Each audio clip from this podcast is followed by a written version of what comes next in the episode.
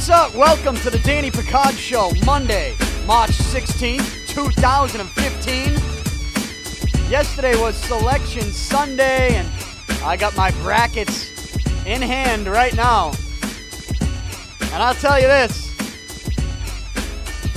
I don't see anyone beating Kentucky. Uh, I look at Kentucky's bracket. I know that's that's not really going out on a limb or anything, but Kentucky's 34 and 0 for a reason, and they are just downright dominant. I mean, they're not going to lose the first round to either Hampton or Manhattan. They will play the winner of Cincinnati and Purdue. Do we honestly think either of those two teams are going to be Kentucky? No. We can already put Kentucky into the Sweet 16. And at that point, you're looking at a matchup between either West Virginia, Buffalo, Maryland, Valparaiso. Um, you know, Maryland, if you want to, from what I've seen in recent recent days or weeks, Maryland's got some got some kids who can shoot the ball, and maybe that, you know, maybe that's going to be the thing that could knock Kentucky out. A team that has a backcourt that shoots the lights out and has the game of their life shooting the basketball from behind the three point line. Maybe that's going to be it. I don't know. I also see, saw, though, this season, you know, the one team down the stretch that came closest to beating Kentucky was Georgia. And I the, the way they did it, I mean, it wasn't behind the three point line. Georgia was something like three for 17 from behind the three point line in that game. And they really, the, the way Georgia stayed in that game was feeding the ball down low and they went to work on Kentucky's bigs. I didn't think it was going to be that way for a team you know, to have a shot. But that that was a, a game that, at least from what I saw, and I've watched a lot of Kentucky. The Georgia game a couple weeks ago, that was the game that in which Kentucky almost lost. Now Kentucky pulled away and won, as we know they haven't lost yet.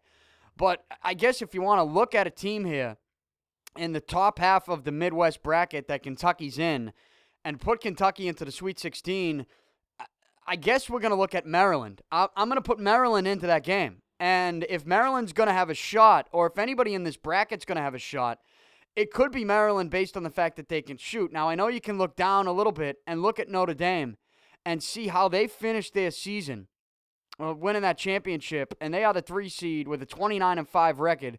That's a veteran club uh, who can score. And, you know, maybe you look at them and give them a chance too. But I still think it's going to be awfully tough to knock Kentucky off.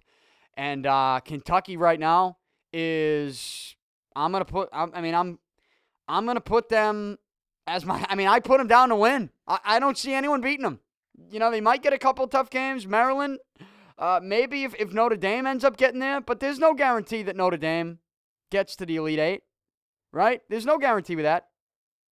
So, uh, you uh, to me, Kentucky, it's just they're too good, and I know that's not going out on a limb. But I sit here with my bracket, and and and I guess the only question is who are they going to play? You know, who do they play in the Final Four? Uh, Wisconsin's the one seed in that West bracket. Uh, then you go across the board to the East bracket. Villanova's the one seed there, and then down to, to the South, Duke is the one seed in the South. Uh, who know, you know, we could very well be looking at Duke, Kentucky in the national championship game on April 6th in Indianapolis. But uh, I will make my complete picks. I won't give you all of my picks here on this show because I know that's pretty. That would be pretty boring for me to just sit here and run through all my picks. But uh, what we will do is announce here, and I'll announce it right now. We do have a pool, an NCAA March Madness uh, bracket pool, tourney challenge. It's on Yahoo. Go to Yahoo Sports, fill it out. It's called The Danny Picard Show. But follow me on Twitter at Danny Picard or go to my website, dannypicard.com, and I will post the link in which everybody, anybody, it's a public group. You can fill out a bracket, one bracket per person, one bracket per username, and the winner of the March Madness pool, of the Danny Picard Show pool, will win a $100 gift card to Beantown Athletics here in Dorchester. And don't worry, even if you're not from Boston, we will find a way to get that to you, and we will allow you to purchase some stuff, uh, whether it's over the internet, over the phone, You don't need to be from Boston to be able to win this $100 gift card to Beantown Athletics here in Dorchester, Massachusetts. But sticking with basketball uh, for a moment, uh, before I get into some other stuff, maybe some spring training, uh, maybe some NFL offseason stuff as well on today's show. Um, I did over the weekend on WEEI on my weekend radio show. I basically I tried to I did make an effort to get away from the Revis stuff because I know all week on this podcast I've been very upset with the Patriots not bringing Revis back. And I did open Saturday's show a little bit talking about about Revis, but I opened it up Bruins, Celtics, NBA, Stanley Cup playoff stuff, and all the phone calls I received had to do with Revis and the Patriots and NFL offseason. So I gave you the I, gave you the the effort of trying to change the topic, but people didn't want it. It's still a big story. Then yesterday on Sunday's show, I sort of said the same thing. I said, look, we can get into Celtics. The Celtics are on a roll here in Boston. They're trying to get into the playoffs. Um, do I think they're going to win a championship? No. And I weighed the pros and cons of them getting in. You know, you, and people, you know, Celtics fans call, but you get some callers that that whine. Like there was one guy that just started whining about, um, you know, the Celtics, you know, getting, you know, he said, well, you shouldn't hold out for them to to not make the playoffs. And, and you know, look, I'm why are we whining about it? Don't fucking whine about it. I mean, I'm, I'm giving you what you want. You want to talk Celtics, so you never win because the minute you start talking Celtics, you start getting tweets in that say, Why are you talking Celtics? Why are you going to talk about the Celtics? Well, you can watch the NCAA tournament now, and I think it has something to do with the Celtics because the Celtics don't necessarily, they might not make the playoffs which means that they'll get a better draft pick than make than if they did make the playoffs. Because if they make the playoffs, they have to keep winning. And if they don't make the playoffs, and there was another call I had yesterday too. We we we we had a miscommunication, I think, on what the caller was trying to say. He was getting into the rules of the lottery, and I wasn't. I wasn't really. My point wasn't about the NBA lottery draft lottery rules. My point being was, and maybe I didn't clarify this enough, was, and I just thought it was implied. If the Celtics don't make the playoffs, that means they begin to lose. And that means other teams either continue to win or, or you know, or, or teams below them surpass them and win. And so if the Celtics don't make the playoffs, that means they'll they could have a chance to get either I don't know seven, eight, or nine pick uh, in the NBA draft. And if you look at the NBA standings and you want to take a look at you know what teams are ahead of the Celtics right now and what pick they could get, you know, I did I did it out. I said you look at the Western Conference. Okay, 14 wins. Uh, the Celtics right now have 29 wins. Let's look at the teams that have less than that. Minnesota, Lakers, Sacramento, uh, Denver, and then you got Utah with the same at 29. We'll throw them in just for shits and giggles. So that's five teams. You go to the East. Who has less less wins than the Celtics? The Knicks, the 76ers, the Magic, the Pistons, uh, the Nets, and then you get the Celtics. So you get 10 teams, nine teams with a worse record than the Celtics. One of those 10 teams has the same record as the Celtics. Um, and my point being, if the Celtics didn't make the playoffs, that means they're probably going to lose some games here down the stretch. And I think that's very possible. And if that happens, they absolutely could get the seventh, the eighth, or the ninth pick in the NBA draft, depending on where they end up. Depending on you know, but I don't want to get into an argument about what where exactly they could get up or because we don't know. I mean, we'll have to wait and see what happens. It's going to be interesting. The Celtics have been a very exciting team to watch, but I won't lie to you. I don't foresee them I don't foresee them keeping this up. I just don't. And if they don't, I don't know that it's the end of the world. In fact, in fact, I know it's not the end of the world because you get a draft now and you're going to see some of these kids in the NCAA tournament. And one kid I got my eye on, and I'm sort of shocked to see how far down in the draft, uh, you know, these mock drafts. I'm shocked to see how far down some people have. Now, this is funny. Here's a funny thing I give you because uh, this website NBADraft.net. There's a bunch of different drafts, but NBA NBADraft.net. It's funny. The this, this this is interesting. You're gonna like this, Pete. The last couple days, and I'm not. I'm. I don't want to take credit for what they do on NBA NBADraft.net, but the last three or four days, I'll just say the last two on my weekend radio show on FM radio 93.7 WEEI in Boston. Both days, I talked about a certain player, a certain seven footer, a certain rim protector, a certain shot blocker for the best team in the country in Kentucky in Willie Cauley Stein. And I mentioned on the show, on my weekend show, that Saturday morning I woke up and I said, ah, fuck it. I'm going to go look at a mock draft. I have no idea where they have certain guys going.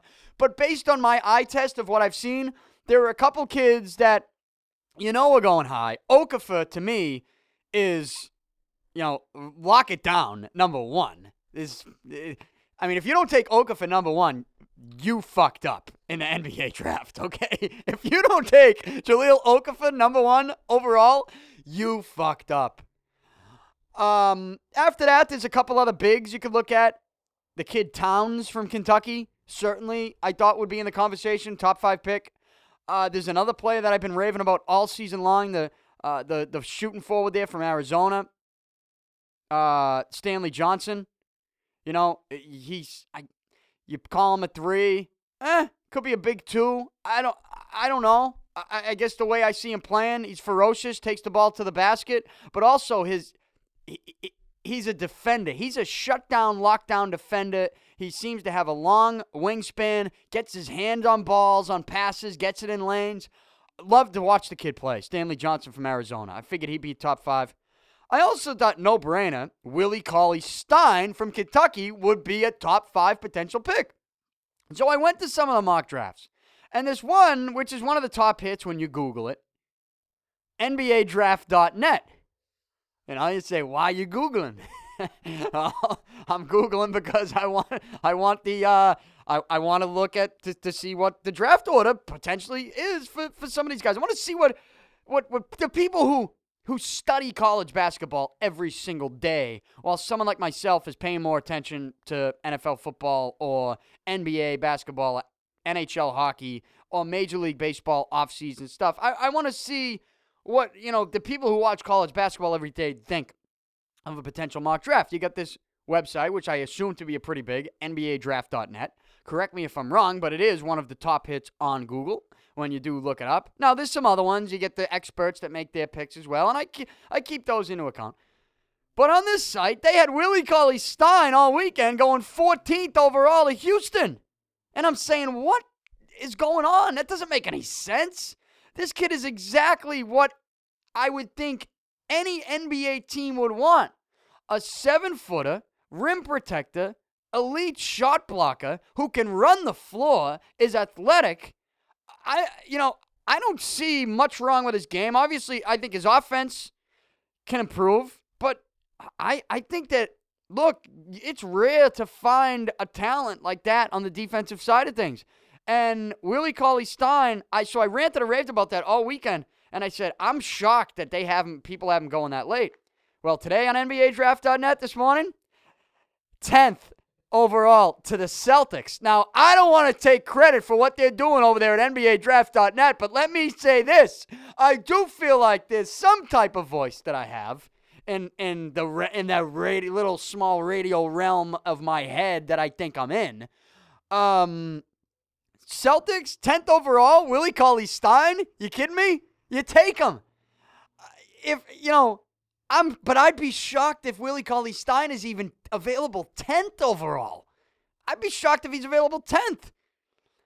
Uh, so, now, if the, my point being, if the Celtics didn't make the playoffs, it wouldn't be the end of the world because I do think that the excitement this team has shown, it's done a couple things it's told you that Brad Stevens is doing a tremendous job. And if he's not in, in conversation for coach of the year, then then the people who evaluate this and put these coaches in the conversations, I, I don't know, they they need to have a, a bucket of hot coffee dumped over their heads to wake them up.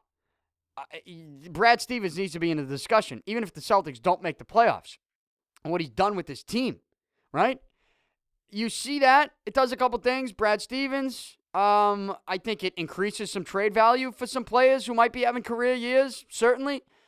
I, I also think that you're getting, you know, a, a group that's learning how to how to win. And if you can look at that, take that excitement into account with who the coach is and what he's doing for this organization, I think you say to yourself, well, maybe we're not as far off as we thought we were in this town with the Celtics organization. And and perhaps if Danny Ainge can get creative this offseason, then there's going to be some there could be an interesting move or two, whether it's trade, whether it's signing a free agent, but also whether it's a big time draft pick, like having a good enough pick to be able to get a player and a talented defender, rim protector, like a Willie Cauley Stein in the first round of the draft. If you can get him, right? Because do we think the, the Celtics are going to win a championship? Come on. If you think the Celtics, I, I saw some people tweet, hey, the Celtics team is for real. Well, what do you mean by for real? You mean by for real they can get into the playoffs and maybe, you know, play with house money and sneak up on a team and give them a run for their money in the first round? Maybe. That should be the definition of for real. Not for real, get into the playoffs, upset the one seed or even the two seed, and and then make a championship run. I mean, let's be serious here. Let's be realistic with this conversation now. Uh, that's not going to happen. Now, I, I don't think if you make the playoffs and you get some of the young kids playoff experience with the Celtics team, like Marcus Smart, there's nothing wrong with that. That's a good thing. That's a great thing. But if you ask me what I would prefer, I would prefer this Celtics team to be able to have a big offseason by not just maybe trading for a for a stud, uh, I don't know, elite scoring, you know, guy in the wing, also maybe going out and signing someone. Um, Greg Monroe's available. Would love that. But also then being able to make a monster draft pick like a Willie Cauley Stein. And I know I've thrown that name out the last couple days on the, my weekend radio show, and maybe you're sick of hearing about it, but you're going to see a lot of them here in the NCAA tournament. And when you do see a lot of them, as crazy as that sounds, not to say the scouts haven't done their job, not to say that these guys in these mock drafts haven't done their job or the experts haven't done their job. But when you start to see more in the national spotlight and see some of these kids, you see Willie Cauley Stein swatting balls into the fifth row on the national stage in the NCAA tournament. I believe his draft his draft stock is gonna only get better. So I'd be shocked if even if he fell to tenth. But I, I, you can't rule out that if the Celtics don't make the playoffs, other teams are surpassing them because it means they're losing, and they end up with a seventh, maybe an eighth pick, and you can get you, that. You'd take Cauley Stein if he's available then. I still think it's not crazy to think that he's gonna uh, run up the charts. Now, I don't think Detroit would take him at seven unless Detroit says, "Hey, you know, we're gonna lose Monroe to free agency, and and we're gonna get we're gonna take him." You know, Drummond, Cauley Stein. That's that would be quite the uh, quite the front co- front court. I mean, that would be big. But keep your eye on it. It's just something to watch for. NCAA tournament. Look for some guys. Think of the draft. Uh, because as much as you know, we all like to think and look at our brackets and think we got a shot. I think that if you don't have Kentucky winning the national championship, uh, you, you know, you, you might be shit out of luck because this these brackets are going to come down to what you can do in the Elite Eight. Can you get a couple sleeper teams in the Elite Eight in, in these brackets? Uh, because I, I do think that you, you have to pick Kentucky to win it, right? I mean, if you don't, you're banking on a major upset the entire tournament. I just don't know that's going to happen. Kentucky's too good. They're too good. We'll see how the pressure, you know, gets to them because there will be pressure, no question. Uh, but we'll keep an eye on some. I will be keeping an eye on some of the players that could be and will be taken uh, early in the NBA draft. So there's, there's some basketball for you. With regards to the NBA standings, if they began today, Oklahoma City is in at the eight seed in the Western Conference, uh, a game ahead of New Orleans. And in the Eastern Conference, uh, the Celtics are still on the outside looking in, but just just by half a game, though. Just by half a game. And they get the 76ers tonight, which you would think would be an easy task, but crazier things, crazier things have happened. So moving on from basketball, right now and just sort of going back over the weekend as to what went down. Um, how about those fights all weekend? Pete, you watch any of those fights? No? Yeah? Maybe Yeah, so? No, yeah, I saw you tweeting about him uh, the other night though. Uh, I, I didn't. I didn't watch any. Well, the Shawn Porter fight Friday night, the premier boxing championships that we keep talking about Yeah. that they're gonna have every weekend. It was on Friday night on Spike TV. They did the same thing with the the entrances. You know, the guy enters by himself, but Shawn Porter, the guy he, who he was supposed to fight, got sick the night before, so they had to throw a random kid in with him the next day. And you know, at first I'm saying I'm looking at the kid. They said, oh, he's. I think they said he's never fought on TV before. He's never had a big fight. I'm saying Porter's gonna knock this kid out in the first round. Kid gets in the ring with him, and you could tell eyes were lit up. This was a once in a lifetime opportunity. He was fast. He was quick. He was just playing with house money, and he was almost closing his eyes and just swinging. And that was a bad thing, I thought, for Porter at first. He connected a couple, and I think Porter got shaken up. Now, Porter ended up knocking him out a couple rounds later. But there was a, a moment, a couple moments in this fight where I'm thinking, wow, maybe this isn't good for him. Maybe this isn't good for Porter. You know, having a kid who, who basically was just playing with house money and was in there swinging for the fences. Uh, and then Saturday night was the big fight, the light heavyweight championship. Kovalev put his belts on the line uh, against Jean Pascal. Pascal in his hometown of Montreal at the Bell Center. I don't know why we weren't there for that. It just seemed like an awesome atmosphere for that fight.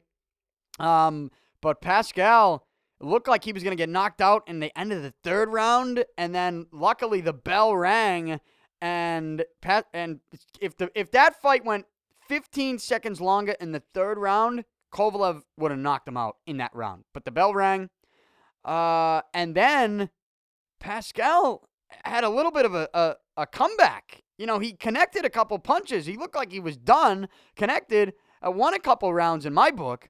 And then Kovalev in the eighth round, it was a weird turn of events. Kovalev hit Pascal with a couple big rights. And then and then he fell. Kovalev fell to the mat and it, it, he just tripped or he slipped or something. And once he falls, you're saying, wait, did Pascal hit him with a punch? Now, Pascal did not hit him with a punch. Kovalev just tripped as he was about to knock him out in the corner. So the ref had to tell Kovalev to go over to the corner. And then as he turned to look to tell Pascal to get back to his corner before they let him fight again, Pascal was in La La Land and he, he tripped over his own feet and he had rubber legs and he fell into the ropes all the way on the other side. And the ref looks at him and goes, "Uh oh, this could be over soon." And Kovalev looks at the ref and says, "You gonna? Are we gonna keep going?" Because clearly Pascal was out of it. Ref says, looks at him. Pascal's standing up. He says, "Yeah, go ahead." Kovalev walks over to the corner. One right, real quick. Second right. Ref steps in, calls the fight. Um, Pascal was pissed. Afterwards, he said he wanted a rematch. He doesn't know why they stopped it, but I thought it was a great stoppage. I thought it was a great stoppage. The fact that he looked over right before and he saw Pascal falling over and couldn't even stand up. I think the ref said in his head, he goes, if Kovalev hits him with a couple good shots and he can't defend himself anymore, I got to stop this. And that's exactly what happened. That's exactly what happened. I thought it was a great stoppage. Kovalev wins, knockout in the eighth round. Um, and now the question is, will Adonis Stevenson fight him? He was in the crowd. Adonis Stevenson, will he fight him? Um, Adonis Stevenson technically is the champ of the light heavy, even though Kovalev has three belts, right? Has a couple of the belts, more belts than Stevenson. Adonis Stevenson is the linear champ, they call it, because you know he beat the man, he beat the guy that was the main champ before him. So technically, Stevenson is the main guy, is the the top dog in the light heavyweight division. But if you've watched the light heavyweight division, you know that Sergey Kovalev, you know, is is really the is really the unstoppable force. So Stevenson's going to need to fight him. I, he hasn't wanted. He didn't want. He doesn't want to fight him. He's going to have to though. That's gonna that Adonis Stevenson, Sergey Kovalev, light heavyweight, right? To see who's the best in the world. That's the fight. That's going to be the big fight. That that's going to be the big one of the biggest fights in a long time. I know we're all jacked up about Mayweather Pacquiao, but I'm sorry that should have happened five years ago. Uh, I think Kovalev Stevenson would be one of the best fights we've seen in a long time, and I think it should be one of the more pumped up, uh, promoted fights we've seen. Maybe even more so than Mayweather Pacquiao. You know, Mayweather Pacquiao, they have the names, the name recognition right now going for them that they've had the last five, ten years. But I, the much better fight is going to be Kovalev Stevenson if Stevenson gets in the ring with him. He's going to have to at some point. But a nice win, great fight. Kovalev Pascal. Pascal did show tremendous heart. That his 11 year old daughter was in the stands, and by you know second third round, they she left. They had they said they had to send her out because Pascal was getting lit up to the point where Pascal was against the ropes and couldn't even defend himself really anymore. But somehow was staying in the fight, and then he did at the end of I believe the fourth round, the third fourth round, as he was about to get knocked out, he just he hit Kovalev with a shot that I think stung him up a little bit, and, and that's where his comeback began. And Pascal won a couple rounds, but he just didn't have enough left. Kovalev hit him with a couple more big ones, and as I just told you, uh, ref had to jump in in the eighth, and Kovalev is really the guy to beat in the light heavyweight division. So we'll see if Stevenson wants to fight him or not. But uh, some exciting fights over the weekend. And, um, you know, on top of that, we're taking a look at the NFL offseason still and the moves that are made. Uh, here in New England, Reggie Bush visited on Friday and he didn't stay here. He signed with the 49ers. I thought Reggie Bush was going to be a guy that they could, you know, replace, use him to replace Vereen. Vince Wilfork is visiting the Houston Texans. Um, and the Patriots fans, they want to know what the Patriots are going to do defensively. I don't know. No Browner, no Revis. You know, I'm, I'm upset with that. I don't know where they're going to go.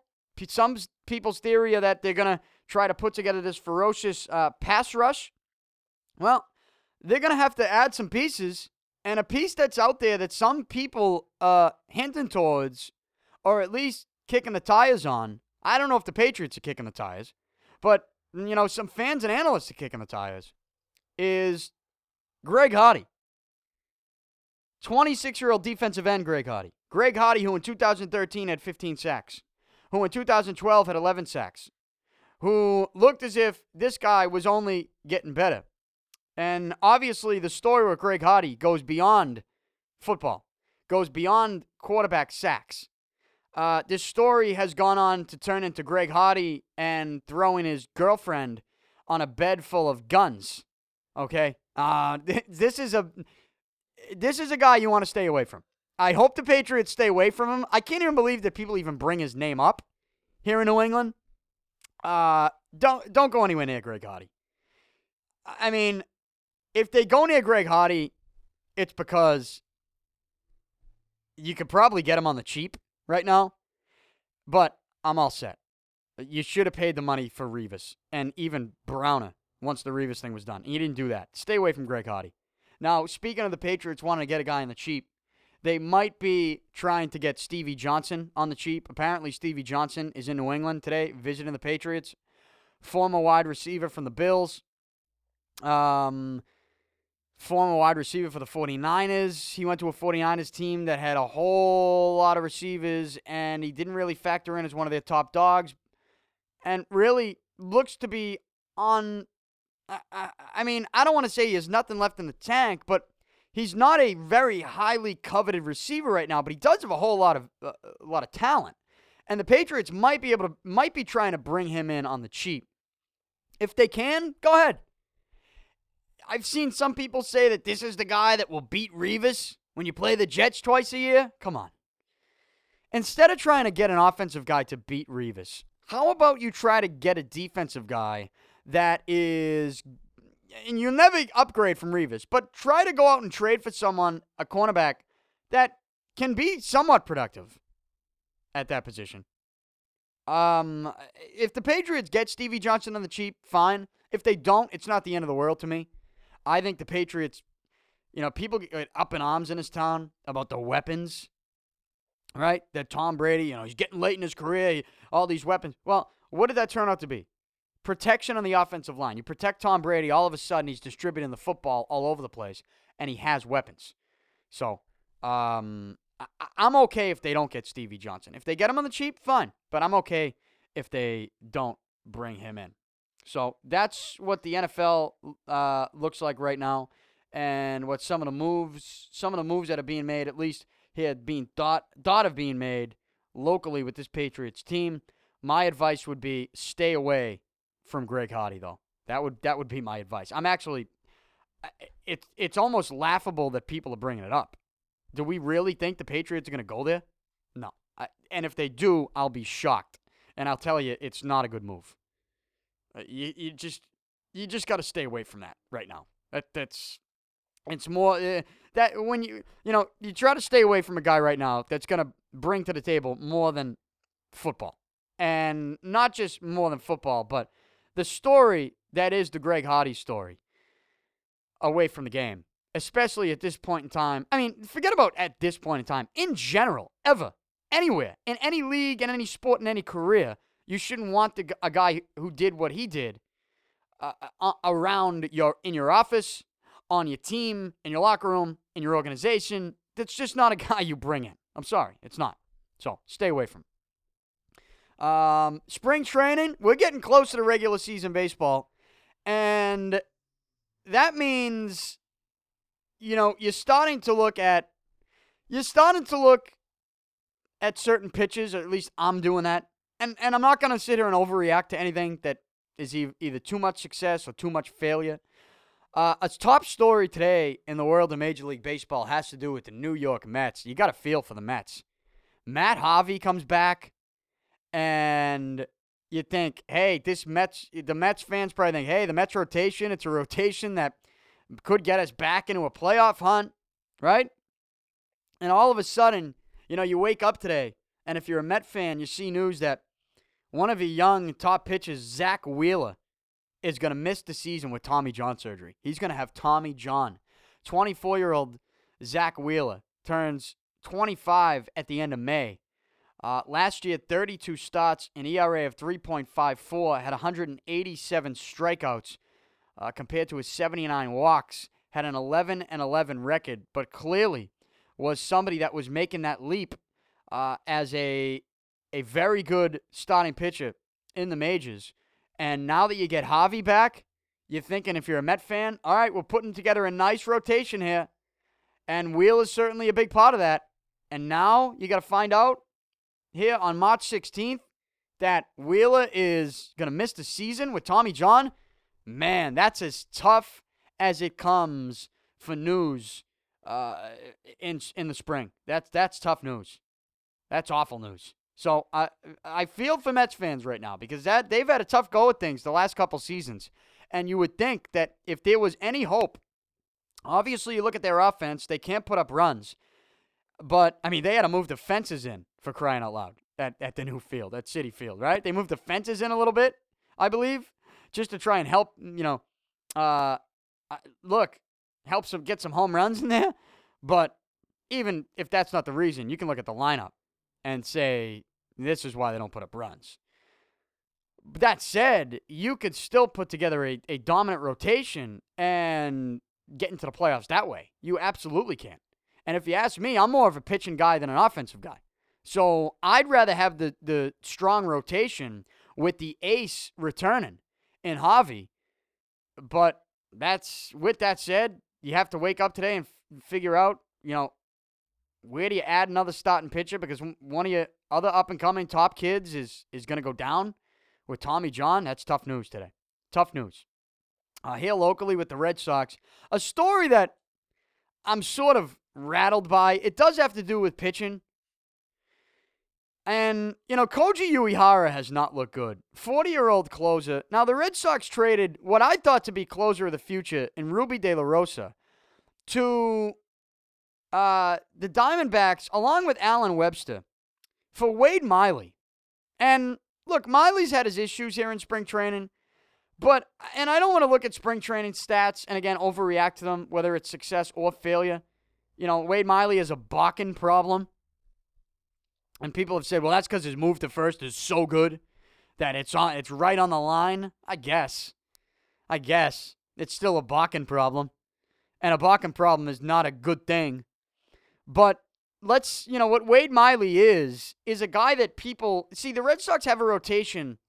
It's the rotation of hope. And I get that. I'll be the first to tell you that hope is the greatest thing in the world. But you don't want to have a rotation of hope when it comes to your starting rotation in Major League Baseball. And that's what the Red Sox have. They hope to get big seasons out of guys who are due, they think, for big seasons. They hope are due for big seasons. Uh, it's it's not really a comfortable feeling that I have coming into this year. Obviously, you add, you stacked up the offense. You got Panda, who's better in the playoffs than the regular season. Uh, and I'm okay with that. You got Hanley Ramirez, who looks like he's put on some muscle mass and really got jacked up this offseason. And I'm excited to see him hit at Fenway. Um, but I, if you're a Red Sox fan, I don't know how you feel good about the pitching staff and not just the rotation, not just this rotation of hope. How about the bullpen and the closer situation that you're in? That you might find yourself in a tough spot early on, right away. And maybe that spot ends up being a little bit tougher because you don't you no longer have a guy like Rubby De La Rosa, who I thought was your closer of the future, to step in and and take the take the keys to the car, so to speak. De La Rosa got traded for a pitcher that I don't know that I would have traded him for. But that's the reality. He's gone. And Koji Uehara is 40. Koji Uehara had some big time issues last year, especially down the stretch, end of the season. They blamed it on injury. We saw that last year. It was pretty clear that there was something going on with his shoulder. But again, 40 years old.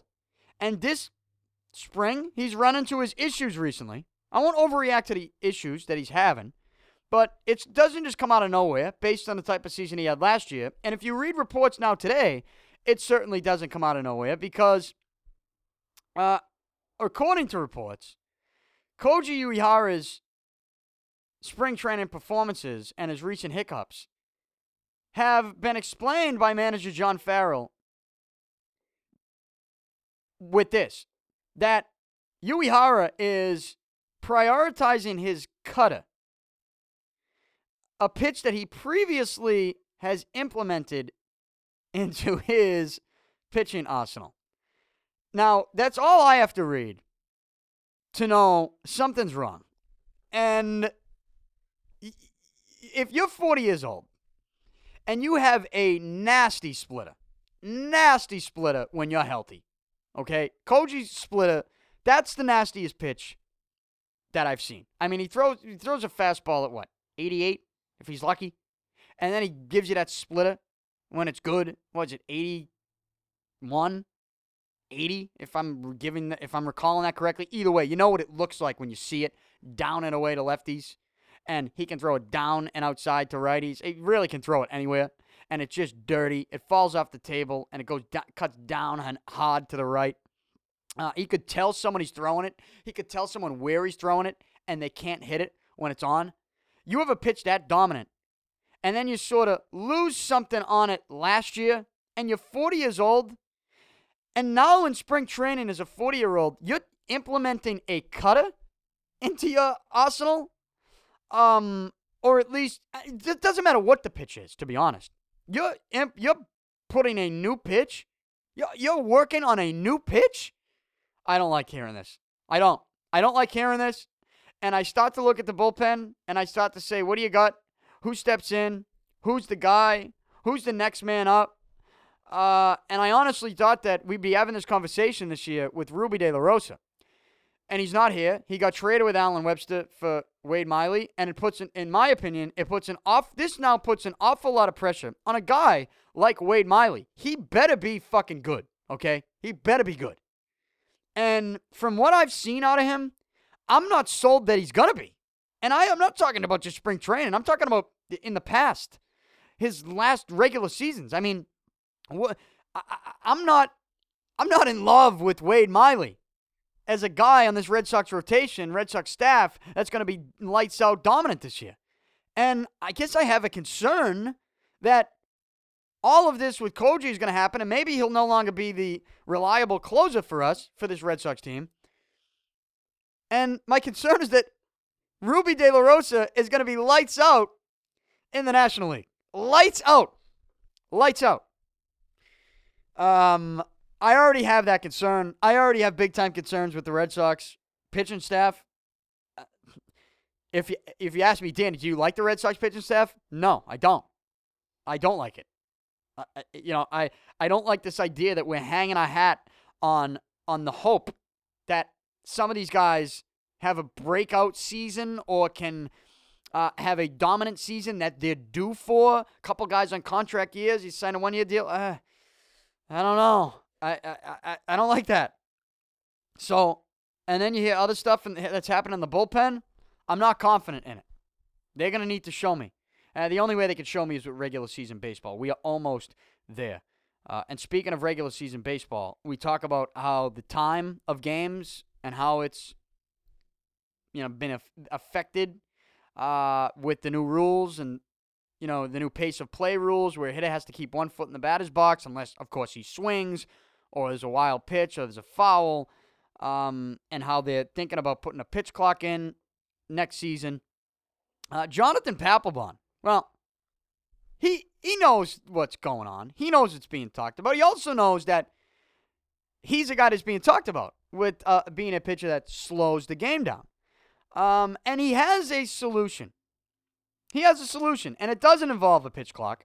It doesn't involve a hitter keeping his foot in the batter's box. It doesn't.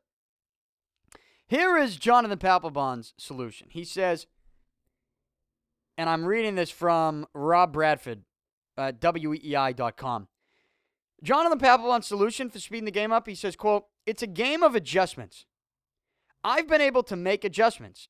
I haven't struggled with adjustments, but it's not going to affect the way I pitch. I just think, and I know I'm a pitcher saying this, if you want to speed the game up, tell the umpire to raise his right hand more. There are other ways to do it other than trying to get in the way of the game. There's a reason why there's never been a time clock on this game. And he makes a great point. He makes a great point. The strike zone. He's basically saying, open up the strike zone. You know, stop stop nitpicking. Stop making us paint. Open that strike zone up a little bit more. And, you know, has that tightened up over the years? Maybe to certain guys. You know, uh, do we live in See, we live in a world now where you can't watch a fucking game without a big old pitch zone next to the next to the pitcher and the hitter. I hate that. I absolutely hate that because there'll be a pitch, and I hate especially when like the color commentator commentator says, "Oh, that looked, you know, they called that a strike, but clearly that pitch was outside of the pitch zone, and it's like outside of the pitch zone by a fucking like by a hair. I mean, it's not even right. And in real life, the distance between where that ball ends up on the outside of the pitch zone in real life, if you're behind the plate, you can barely tell. You probably can barely tell the difference, especially a pitch that's coming in at 90 miles an hour. So the pitch zone is so fucking stupid. I hate watching it. It's one thing if they want to show it to us like breakdown and at bat and they put it there, but they give it to us now like it's on the screen and there's nothing you can do about it. They should let us. They sh- we should have the option. And I don't know how they'd make that work, but they should give us two channels. One channel if you want to drive yourself crazy with a pitch pitch zone, and another channel where you have the option of don't show me the pitch zone, and the minute they start to talk about the pitch zone, start playing elevator music or something. Like give me something else. I don't even want to hear about it. And and maybe, you know, that has something to do with I think because if I'm an umpire and there's a pitch zone, and all of a sudden, you know, my strike zone is criticized, right? Based on a fucking graph that's on a screen, TV screen for the world to see. That's like you seeing how. I, I wouldn't. I would hate that. I would absolutely hate that if I'm a home plate umpire, any umpire, because now everybody can see my work. You know, everybody can critique my job. And and you know what I say? I say, hey, you want to uh, you want to be an umpire, right? You want to be uh, you want to sit in your couch and be a home plate umpire? Well, why don't you ha- take a day and stand behind home plate, and we'll let you call balls and strikes because you're a fucking expert. Because you watch it on TV. No, but they get criticized, and I think they they they change the way they call it based on, you know, I think they who knows? Did they go back? You think and watch a game and see what you know is was their strike zone good? Do they need to tighten up the strike zone? You know, we put them under this microscope based on this pitch zone that they show on TV, and I hate it. And Papelbon is basically saying, "Hey, you want to speed up the game? Don't act, don't don't bring in a pitch clock. Don't bring in um, you know, don't don't change the way the game's played. How about you just start calling strikes? Stop being so nitpicky and get rid of that stupid pitch zone on TV that you have too, because that makes no sense. This is, as I said, a simple game. You throw the ball, you catch the ball, you hit the ball. And, you know, it's it, to all of a sudden break down a strike zone on TV with a graph every single pitch. That's that's not the way the game was meant to be. You know, there's a strike zone, there's an eye test, the umpire calls a ball and strike. And I do think his strike zone is, is now influenced based on these graphs they show on TV. And I don't like them. And maybe Papelbon's got something there. Open up the strike zone a little bit. Maybe maybe that's what you do. I'd be okay with that. I don't want a clock. You know how I feel. I do not want a clock. I don't even like the idea of having hitters needing to keep one foot in the batter's box. You know, there are certain guys that frustrate you that a human rain delays, like Jonny Gomes. Just it's tough to watch him hit because he'll his at bats are like 17 minutes long. Manny Ramirez used to be a similar fashion, right? It would just take forever. But you know, it's not everybody. And bottom line is, this is a thinking game. And if you haven't, guys, think about time more than the next pitch they're going to hit or throw, then I think that's where you start going down the wrong road with the sport. And I don't like it one bit. So maybe Papelbon is onto something. And then Papelbon, another interesting quote here. Um, this is, and I'm reading this from Rob Bradford. This in 2010. This is what he said about the need, people wanting shorter games. He said, "quote Have you ever gone to watch a movie and thought, man, this movie is so good, I wish it would have never ended?" That's like a Red Sox Yankees game. Why would you want it to end? He said, You can't win an Academy Award for an hour and 10 minute movie. Now, I get what he's saying. Certainly, some Red Sox Yankee games, you know, when it's a blowout and those things continue to last forever, it's a different story. But, you know, when I'm watching a Red Sox Yankees game, I'm not looking at my clock. I'm not looking at my watch. I'm not looking at the time on my phone. It's just not something I'm doing especially if it's a close game. So I sort of agree to him to that point. But uh, we're getting into a topic we already covered because uh, you know how I feel. I don't want a clock. I think that the people who want the game to be shortened, the minute they do things to shorten the games, those people still are not going to watch. On a nice summer night in July, I no, those people are still going to be in their boat. They're not going to be home watching a Red Sox game. They just won't. They just won't. So hey, maybe Papelbon, maybe he's got something there. Um, so there we go. This is spring training. We covered everything. NFL. I miss everything. I miss anything from the weekend. Stanley Cup playoff races are going on. The Bruins last night they lost to the Capitals. You know, I hear people back home here talking about what happens when Krejci returns. When Krejci returns, he's the top line center. Okay, that's we'll end that conversation right now. Um, Ryan Spooner, I keep him in the lineup. I take Campbell out. I'd have Spooner, uh, fourth line center. I would. Campbell. As Campbell's out, I'd have Spooner with uh, Paille and Talbot. Um, you know, if you wanted to mix that up a little bit, maybe put who knows if you want to put Talbot, uh, Paille or Talbot on the third line and move Kelly down to the fourth to go with Spooner, you could do that. Mix that up, mess with that. Don't mess with Krejci. I think you st- you put Krejci, Lucic, and Pastrnak. That's what you do. Uh, and if you're the Bruins right now, you know, I think you got a shot to maybe catch Detroit. And if you catch Detroit, that means you're going to play probably Tampa in the first round. And that would be the most favor- favorable matchup for the Bruins in the first round if they play the Tampa Bay Lightning. I, I don't think Similar to how I feel about the Celtics, I don't think the Bruins are going to make a championship run, but certainly it can't hurt the, the Bruins to get some playoff experience for kids like Pastrnak, a kid like Spooner. You know, thinking that you'll still play Spooner when Krejci gets back. I don't think you know that stuff can't hurt you. But um, I don't think there'll be any championship runs here for the Bruins and the Celtics moving forward. So I can't wait for spring training uh, to end and regular season baseball to begin. The snow here in Boston is melting, and there is some news that I actually just forgot. Pete, we we we surpassed our career snow total here in Boston last night. It wasn't a lot. Was it? What did we get? Did we get two inches? Maybe. Yeah, I think the two inches put us over the mark. and put us over the Yeah. top. It's somewhat depressing, but we've a lot of the snow has actually melted at a much higher rate than I ever would have expected. Now in Southie on the main roads, they did snow removal the last couple days because yesterday was the St. Patrick's Day parade in Southie that I did not take part in because I had to work. You're not a parade guy though. I well, I mean, look, the the St. Patrick's Day parade in Southie is a big day. It's always been a big day my entire life. The problem is, as the years go on, it gets into this amateur weekend. It turns into this amateur weekend that is so frustrating now to even be around.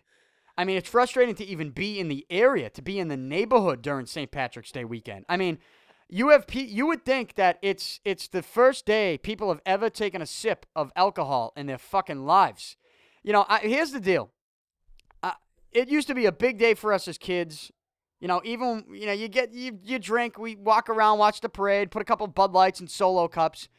Even when we were underage, right? Families, my my good friends' parents have this big party every year. We always end up there with a ton of food at the Cartes's house. Maureen Cartes makes a ton of great food. We always eat there. We have, you know, it's an it- it was a good day. You watch a little of the parade. You have a couple beers. Everybody in the neighborhood, you know, people, we we love it. You know, that was our day. You know, gentrification has taken over in the city, and year by year, it gets worse with regards to, like yesterday, for example.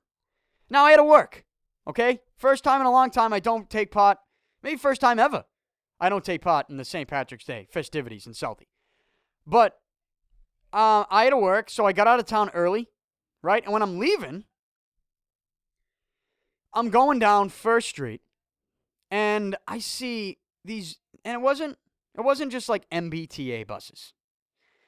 It was fucking Greyhound buses, just letting, unloading kids off, college kids with backpacks with green face paint, just getting off the buses. You know, and you know, you know they don't have an extra pair of sneakers in their backpack. So you know everybody's got a 30 rack in their backpack. Um, you know, 30 of Bud Light or whatever they're drinking now in college, the Michelob, uh, who knows what they're drinking. I don't know what the cheap beers are these days. Um, Keystone, is that still the, the cheap beer? I have no idea.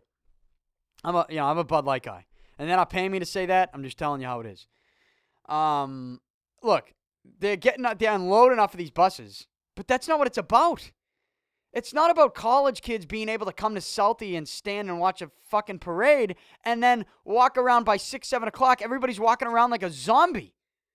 Uh, Like, uh, like it's. I get home at like six thirty-seven. I'm driving down the street, and you don't know. I don't know anyone anymore. They're walking around like animals. Like, go into a bar, go into an establishment, go get something to eat. How about this? Fucking go home, okay? Go home. What are you doing? Where are you walking to? You don't know where you are. Go home. Call an Uber. Ubers are running crazy all over Southie, anyways, causing traffic. Nobody who drives them knows how to fucking drive. Um, I, I mean, go get an Uber. Take, get out of here. What are you doing? It's like The Walking Dead. So it's just, it, it, you know, it's it's tough.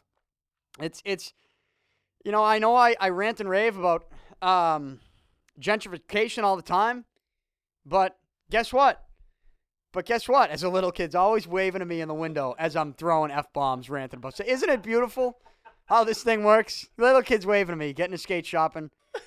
I feel like Uh, they, they anytime they're in here, you just feed off of that. Anytime that I'm up. going on like a serious rant with f bombs, is always like, like I'm on candid camera, right? Like there's always somebody just watching this, and they say, uh. "Hey, let's send the kid in now." Up, oh, he's gonna throw f bombs about the St. Patty's Day parade. Let's send the kid in to get his skate shop. And go. go. Let's make sure you wave too. Make sure you wave. Look real happy when Oh, you wave man. too. Anyways, Look like your dreams were just So- shattered. I'm happy. You know why? Because the St. Patrick's Day parade is over. And that's where I'm at with it. It's to the point where I don't even need the parade anymore. Cancel the parade. We don't need it. People want to come to town that day, have house parties. That's fine. Go to L Street Tavern, go to Beer Garden, go up to Playwright, go to Shenanigans. Do what you got to do. I'm done with the parade. I'm done with it. Um, it, it was to the point, too, where I was taking place in festivities. I wasn't even watching the parade anymore the last five years. My friends, we were just going to parties. That was it. Going to L Street Tavern, going to Striggy's. That was it. Now, yesterday, huh? I know I said money doesn't grow on trees and I need the money, but I probably could have switched. I didn't want to. I said, I'll work. I'll work. And I was so happy that I worked because I'm driving home and I'm watching all these fucking zombies walk around my neighborhood that I don't know, that, that don't, that don't even, they don't even know where they are. Um, they just came to paint their face in green and put fake green mustaches on and take pictures in Southie. Awesome. Hope you had a great time. Guess when I'll be having a great time? This afternoon when you're gone. When you're fucking gone. Ah. All right. Sorry. Had to get that off my chest. Wrapping up the show on this Monday afternoon, Monday morning. Make sure you check it out. DannyPicard.com every weekday. Also on SoundCloud. Hopefully soon to be on iTunes. We're having crazy uh, issues on with getting it on iTunes. The uh, the podcast gods do not want the show on iTunes. Maybe they think we'll take over the podcasting world. I don't know. But the podcasting gods want a battle. I will win this one, okay? I am not going to give up. I'll tell you that. We'll be on iTunes soon. And also make sure follow me on Twitter at Danny Picard. I will be sending out the link to the Danny Picard Show NCAA March Madness bracket. The winner will get a $100 gift certificate to Beantown Athletics here in Dorchester, Massachusetts. You don't need to be from Boston to win that gift card. We can still send it to you, and we can hook you up with some stuff right here at Beantown Athletics, where I do the show every weekday. Again, DannyPicard.com. I'll tweet out the March Madness bracket link in just a bit, the next couple days. So make sure you apply, fill out your bracket. But I don't know how you don't pick Kentucky to win it all. Talk to you tomorrow.